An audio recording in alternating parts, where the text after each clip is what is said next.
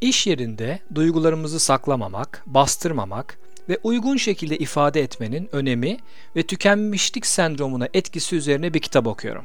Bu kitap No Hard Feelings adında Liz Fosslien tarafından yazılmış. Bir bölümünde ilgimi çeken bir bilgi ve beni düşündüren bir yaklaşıma rastladım. Bunu sizinle paylaşmak istiyorum bugün.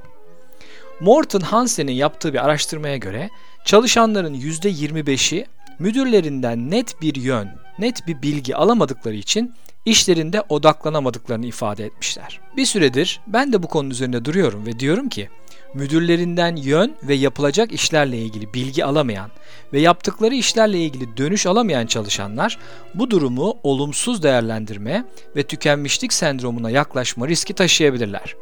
Belli aralıklarla proje ve eylem bazlı veya genel gidişat olarak müdürlerin çalışanlara yön göstermesi, düzeltmeler yapması, performans ile ilgili geri dönüşlerde bulunması kritik önem taşıyor. Önce küçük bir püf noktasını çalışanlar için paylaşmak isterim. Diyelim haftaya başlarken önünüzde belli bir yapılacaklar listesi var ve müdürünüze bu hafta ne yapayım diye sormak istemiyorsunuz. Bu sizi beceriksiz gösterebilir diye endişe ettiniz. Bunu da anlayabiliriz.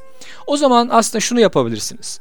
Önünüzde bulunan alternatifleri listeleyip sizin öncelik sıranıza göre sıralayıp müdürünüze bu listeyi gönderip veya gösterip bu hafta bu önceliklerle çalışmak üzere bir plan yaptım. Sizin için de uygun mu? Bu öncelikleri değiştirmemi ister misiniz diye sorun. Bu şekilde hem beceriksiz görünmez hem de müdürünüzden doğrudan bir görüş almış olursunuz. Çalışan geri dönüş alamıyorsa veya yönlendirme net değilse 3 yola sapma ihtimali olabiliyor. Bir tanesi kişiselleştirme, bir tanesi genişletme, bir tanesi de kalıcılık. Gelin bunlara bir tek tek bakalım. Kişiselleştirme şu. Çalışan projedeki sorunun kaynağı olarak kendini görüyor ve neredeyse tüm sorumluluğu alma eğiliminde oluyor. Yani batsın bu dünya tüm suç bende yaklaşımı. Genişletme bu olay tüm kariyerimi mahvedecek, her tarafa yayılacak, hayatımı berbat edecek diye bir kaygıya kapılıyor çalışan veya kalıcılık. Bu durum kalıcı, hiçbir zaman benden iyi performans çıkmayacak, müdürüm beni beğenmeyecek gibi yıkıcı düşüncelere gidebiliyor yine çalışan.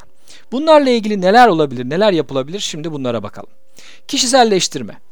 Olumsuz gelen durum üzerine hemen kişiselleştirmek yerine objektif olarak bakmayı deneyebilirsiniz. Tek sorumlu, suçlu acaba siz misiniz? Sizin kontrolünüz dışında etkiler var mıydı ve ne kadardı acaba? Ne yapabilirdiniz de yapmadınız? Belki farklı bir gözle durumu değerlendirmek de iyi olabilir.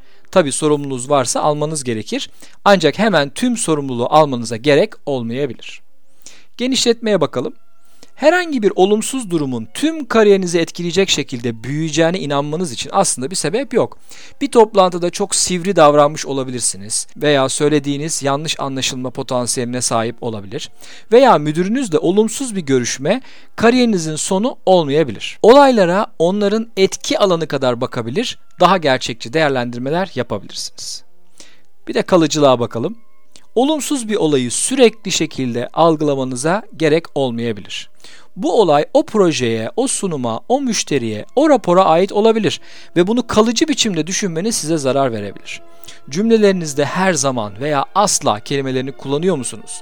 Bunu bir fark etmeye çalışabilirsiniz. Eğer bu kelimeleri duyarsanız o cümleyi yeniden belli bir olayla ilgili tekrar kurabilirsiniz. Örneğin müdürünüz hazırladığınız bir sunum sayfasını beğenmedi diyelim. Ben bu sunum işini hiç beceremiyorum demeyin. Bu sanırım en iyi sunumum değildi. Tekrar deneyeyim deyin. Ekip lideri veya çalışan olarak bu bölüm sizi yeni eylemler için birazcık da olsa düşündürdüyse çok memnun olurum. Bu konuyla ilgili veya ekip liderlerinin gelişimiyle ilgili bana ulaşabilirsiniz. bertay.fişekçi.com